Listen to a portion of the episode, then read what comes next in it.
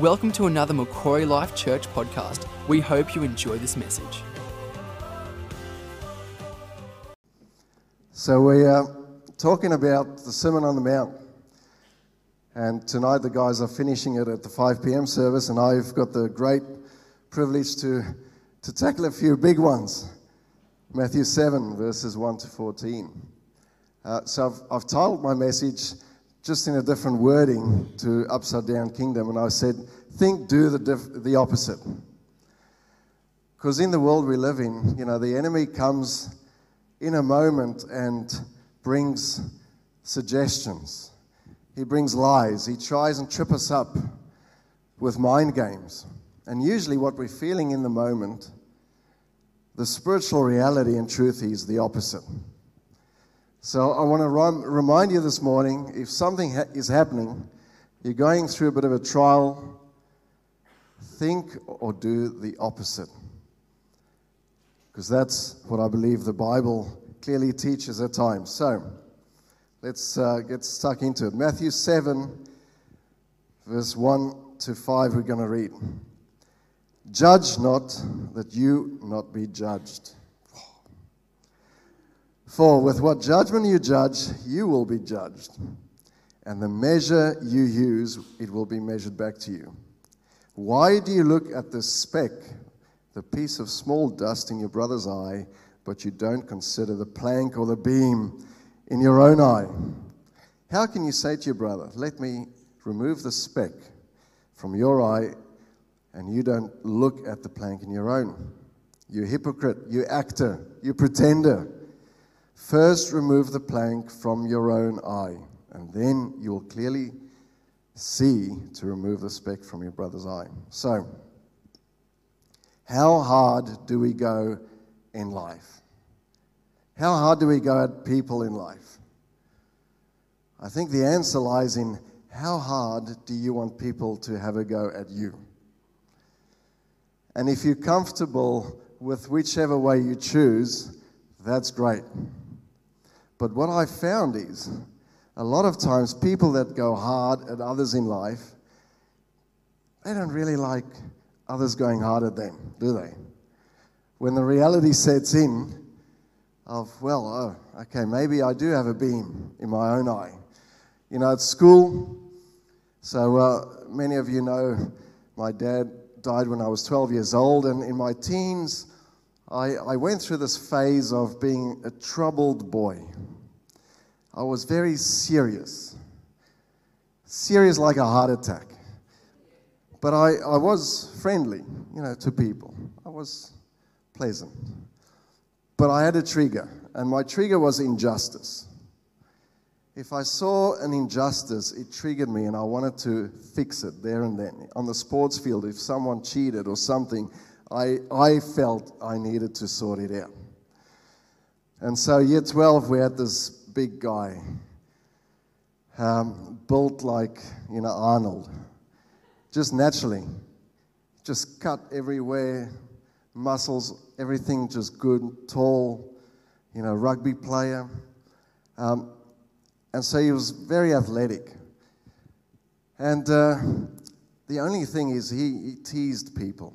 You know, he, he, kind of didn't really get the social thing. And so we're sitting there in the classroom the one day, and here he's at it again, and he's teasing this nerd. You know, this IT guy didn't harm anyone. He used to fix the overhead projectors. Some of you might remember the overhead projectors, and this was his love language you know, to fix the overhead projectors. And, and this tough dude just, you know, teasing this boy, and I just, I became like the enforcer. You know those movies? And uh, just came over me. And I felt I needed to show him the beam in his own eye. Because academically, he wasn't that strong. Maybe physically he was in, in, in nature, but um, academically he wasn't. And so I brought a bit of balance in front of the other pupils. And I realized then, as a lesson in school, sometimes people don't like it when others go hard at them if they go hard. And he, uh, he didn't do that again. Albeit I, I did have to avoid him for the next few weeks on the playground because the word was out, he was out to get me. but, uh, you know, sometimes out of fear, we judge. And I want to talk a little bit today about the position of fear that brings us into a position of judgment with others. And so for me, there's um, really three things um, how sin or pride manifests itself. Self preservation. We want to protect what we've got. Self enhancement. We want to get more. We're not satisfied with what we just have. We want to get more. And the other one is what we have, we really want to enjoy. Self indulgence.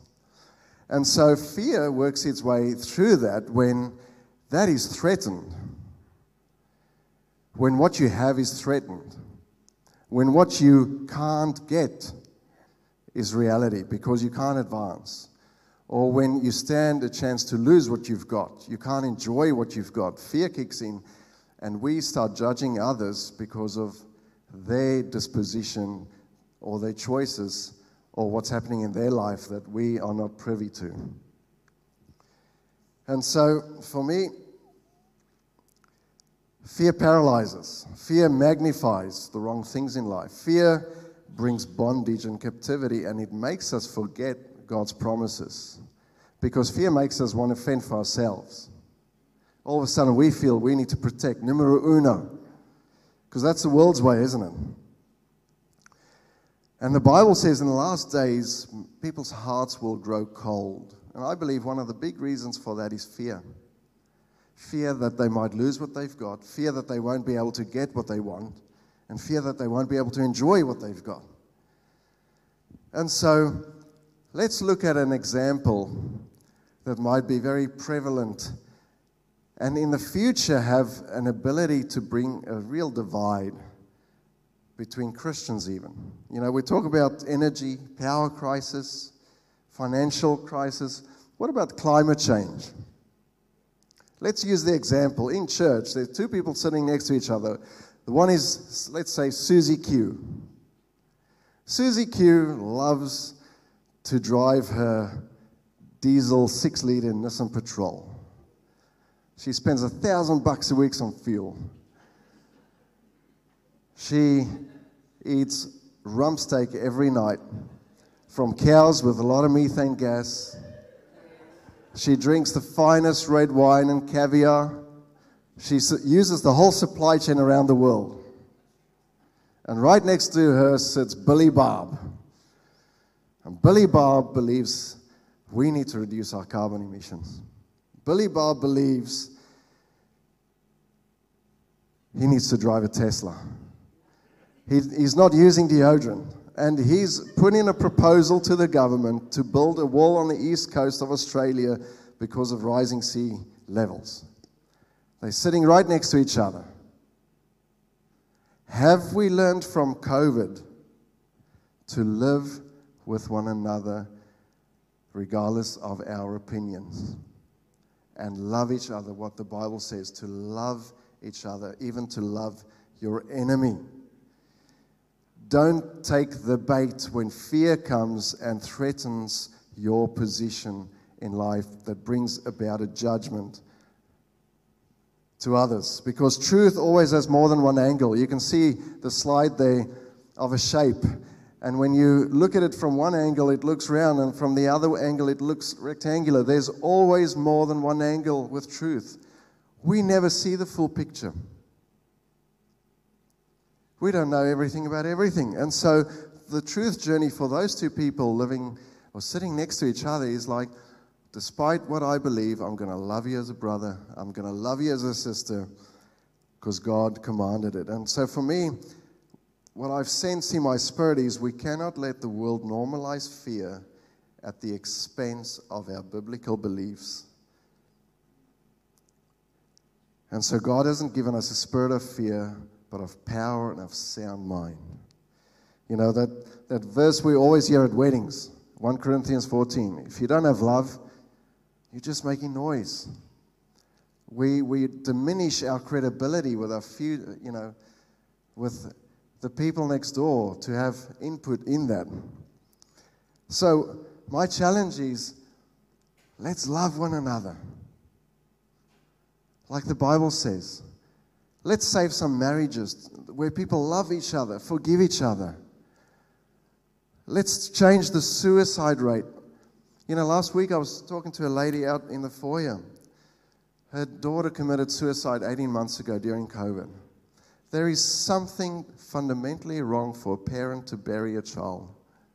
It should never happen. And there are people going through stuff in life that we don't even know. You know, I think Robin Williams had this quote always be kind, because someone is going through something. You don't know what people are going through.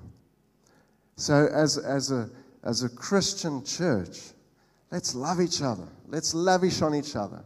I might not have much, but I'm going to invite you for dinner. I might not have much, but I'm going to pray for you. I might not have much, but I'm going to intercede for you. Let's have a meal together because I love you as my neighbor. And God says, where there is unity, He commands a blessing. And I don't know about you, but I want to live the blessed life.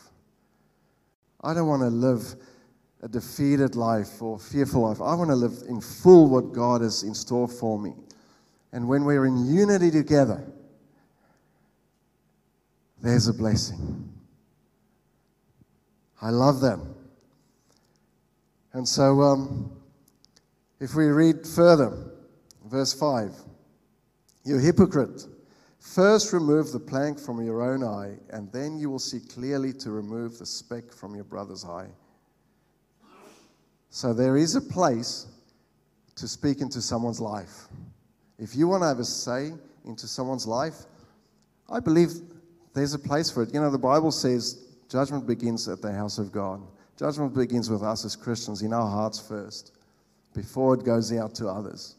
And there's a place and a process for that. And so for me, it starts with hypocrite. The first place, if you want to be able to speak into someone's life, just acknowledge we all have a beam in our eyes. No one's perfect. No one at the, on the platform here. No other Christian, not even the best singers. If you have the urge to purge, if you have the urge to say something to someone, let's start off with the right foundation. We both have planks or beams in our eyes. That's a good starting point.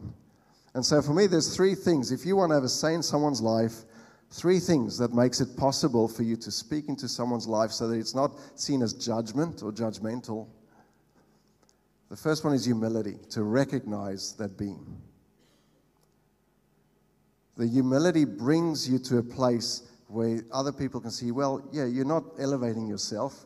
You're actually humbling yourself to understand that. And that humility brings about you able to speak into their life. So it's upside down kingdom, this. Yeah, think do the opposite of what your flesh is telling you. I want to dominate over you. No.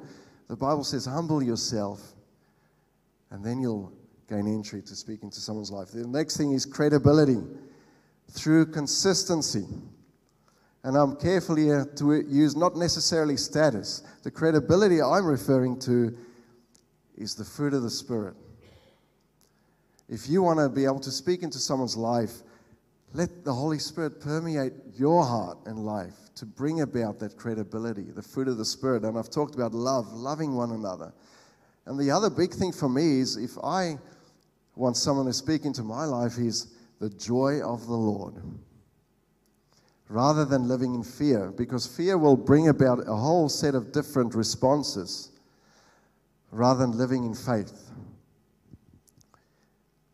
And so that brings consistency, which leads me to the next thing is intimacy, relationship. Everything in life happens through the relationship, doesn't it?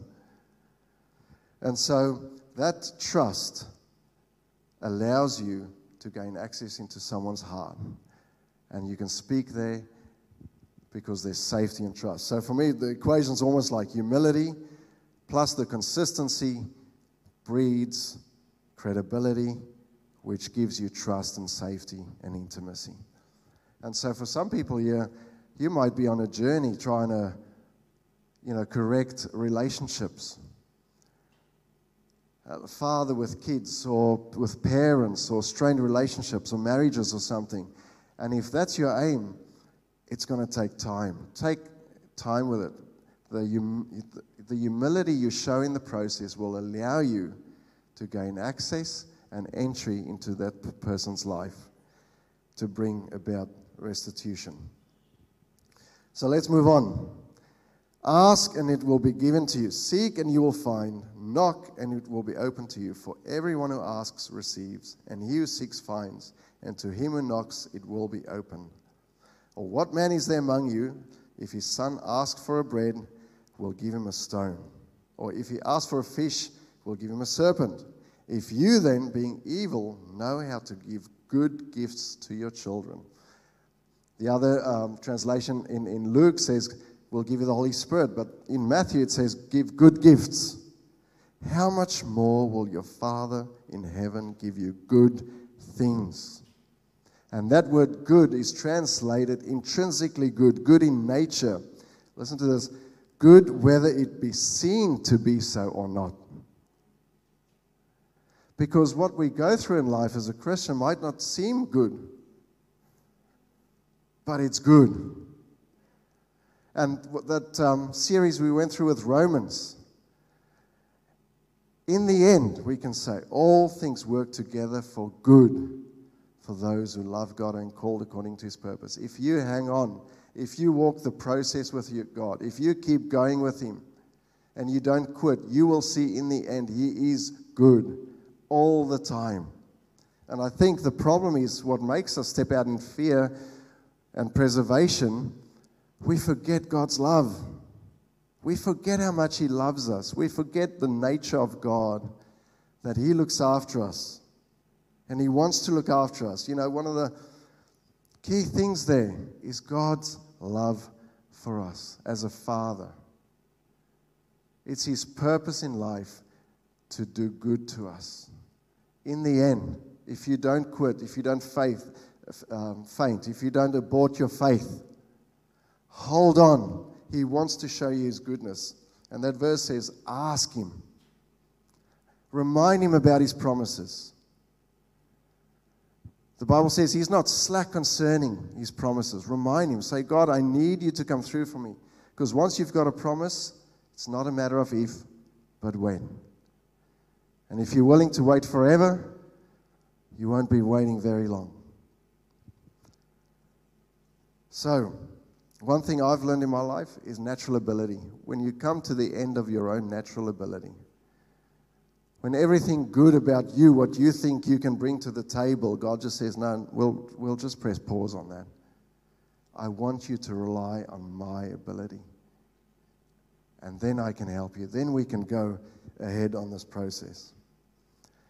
So, last one, verse 13 Enter by the narrow gate, for wide is the gate and broad is the way that leads to destruction, and there are many who go in by it. Because narrow is the gate and difficult is the way which leads to life, and there are few who find it. Broad, that word broad means broad, spread out, spacious, wide, extensive space, also referred to in the parable of the rich man's fields. So, broad can be choices too, material things, all the stuff that we've got to choose from in life. And the narrow, the first narrow, means a closely defined path from obstacles close by. So, narrow is there's obstacles, there are temptations, there are things trying to trip us up and tempt us away from God. And then the second one, translated difficult there, that in some translations is also narrow, as a, as a verb. Listen to this. This is amazing. To make narrow, to press upon, to persecute, to press hard, to establish, to stand firm, steadfast, and to protect from harm. So, our journey becomes it's, it's a narrow gate to enter. There's not many choices. We believe Jesus is the entrance for that gate. He said to be born again. But then, as a Christian, we walk, and as the potter, God refines us. He keeps chipping away our impurities. There is no way, as a Christian, that we can stay the same year after year. when we move after God, when we trust Him. And so, by trials, by tribulation, the potter himself allows us to go through stuff. The refiner refining us. But what I love about that translation as well, it's not just all hard, it's not just all bad, because it says to protect from harm and to establish. God is adamant for you to make it. He is the author and the finisher of your faith. If we stick around, if we hold on. Because for me, the Christian life isn't difficult. The Christian life is impossible for me. And so that translation, I know what he was saying. But for me, if, if I had to choose a different word, it's almost like difficult is one dimensional. It, it doesn't have a purpose. It's like it's just hard. Why? But once we replace that with something like endurance, fortitude, long suffering, long temperance, steadfast endurance. There is a purpose behind it because we're in a race. There is purpose behind what we're going through. And we've just read the previous verse good. God is good whether it can be seen or not. God is not a bit of good and a bit of bad, a yin and yang. God is all good. And we were singing about his goodness today. And where's Lily? When you sang it this morning, I told you it was amazing. And for you to sing that song after what your family's been through and what you've been through in life is a testament of this very verse. Whether it can be seen or not, you are standing to tell the goodness of God in your life. So well done for not quitting on God, standing in your race. So there's a purpose. The enemy tries and steal our faith and discourage us. But there is purpose, there's always hope with God, and that's why it's called the good news. There's a purpose. And this morning I, I just felt led, I want to pray. The Holy Spirit, when I prepared this message, narrow, narrow is the gate. And Jesus said, You have to be born again to inherit the kingdom of God. And immediately I felt about maybe there are people that's always gone to church. You're a good person. You've been in church all your life. You might have come from a different church background. But you've never actually made a decision to make Jesus the Lord of your life. You're a good person. You come to church, you love Jesus, but it's almost like, have I ever actually submitted my life to His Lordship to be born again? Just the other day, we had Jim. I, I'm not even sure how old Jim is, in his 70s. Give his life to Jesus. He'd been going to church for a very long time. But he actually made that decision. So I want to talk to some people here this morning close your eyes. And if you feel that prompting, say, you know what? I've been going to church all my life, but I'm not sure I've ever made a decision to submit to the Lordship of Jesus and be born again. And if that's you, I want to pray with you this morning. Just raise your hand. And heaven's going to celebrate with you for just finalizing that and saying, I'm in Jesus. Anyone here this morning? So, Father, we thank you. Thank you for your goodness. And sometimes it's it's hard to understand what we go through, but we believe your goodness will lead us every day of our life until you, Lord, finish the script of our lives. We thank you for it in Jesus' name. Amen. Thank you for listening. We hope you have enjoyed this message. For more information, please visit macquarielifechurch.com.au.